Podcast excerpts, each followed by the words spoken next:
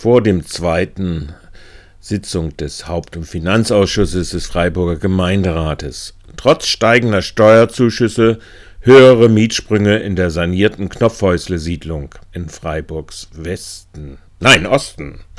Noch im Januar sollten die alten Mieterinnen in die sanierten zwei Blockreihen der Schwarzwaldstraße 70 und 76 zurückziehen können.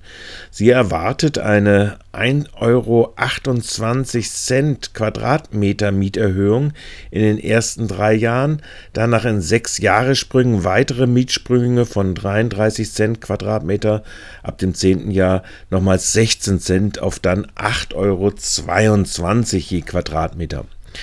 Die kalkulierte Kaltkostenmietsteigerung von 1,61 Euro Quadratmeter ab dem vierten Jahr nach Neu- bzw. Wiedereinzug wird beim ersten Bauabschnitt, das sind also diese Zeilen 70 und 76 an der Schwarzwaldstraße, von den FSB bzw. FSI-Leuten in der Gemeinderatsdrucksache 20 äh, 22 aus dem Jahre 22 wie folgt und unter anderem sehr vage begründet. Zitat: Nach Auskunft der FSI entfallen die Mehrkosten sowohl auf die Instandsetzungskosten als auch auf die für den Mietaufschlag relevanten Modernisierungskosten. Die Wohnfläche in der Knopfhäusle-Siedlung, auf die sich die Baukosten verteilen, ist vergleichsweise gering. Zitat Ende. Vergleichsweise gering heißt auf Deutsch nicht weniger, als dass äh, 71,45 Euro mehr monatlich bei einer durchschnittlich 45 Quadratmeter großen Wohnung entrichtet werden muss. Mehr, versteht sich, als äh, die Mieter ausgezogen sind. Auf eine dank grün-schwarzen Stadtregime unter Dieter Salomon mit Mietspiegelausnutzung schon auf 6,49 Euro Quadratmeter hochgepumpten Mietzins.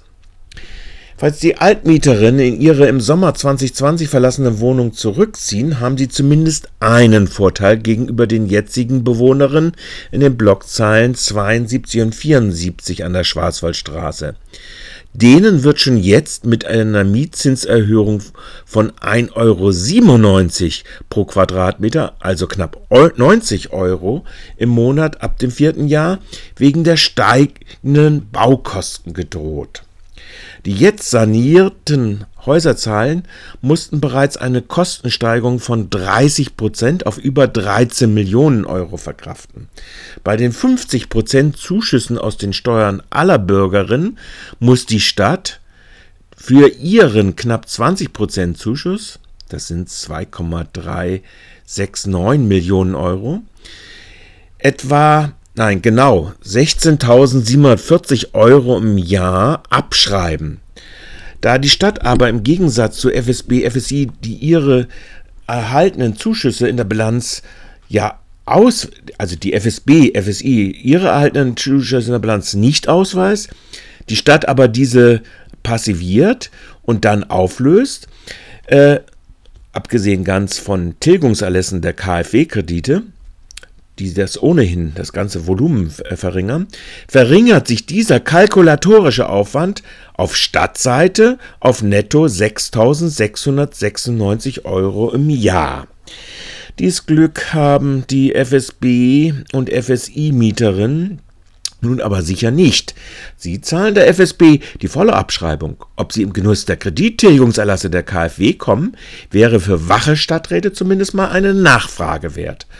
Aber die Stadträte tagen ja sowohl im Bau- und Stadtentwicklungsausschuss am letzten Mittwoch wie im Hauptausschuss dazu ja geheim, wie auch im Aufsichtsrat der Freiburger Stadtbau und der Freiburger Immobiliengesellschaft, Stadtimmobiliengesellschaft.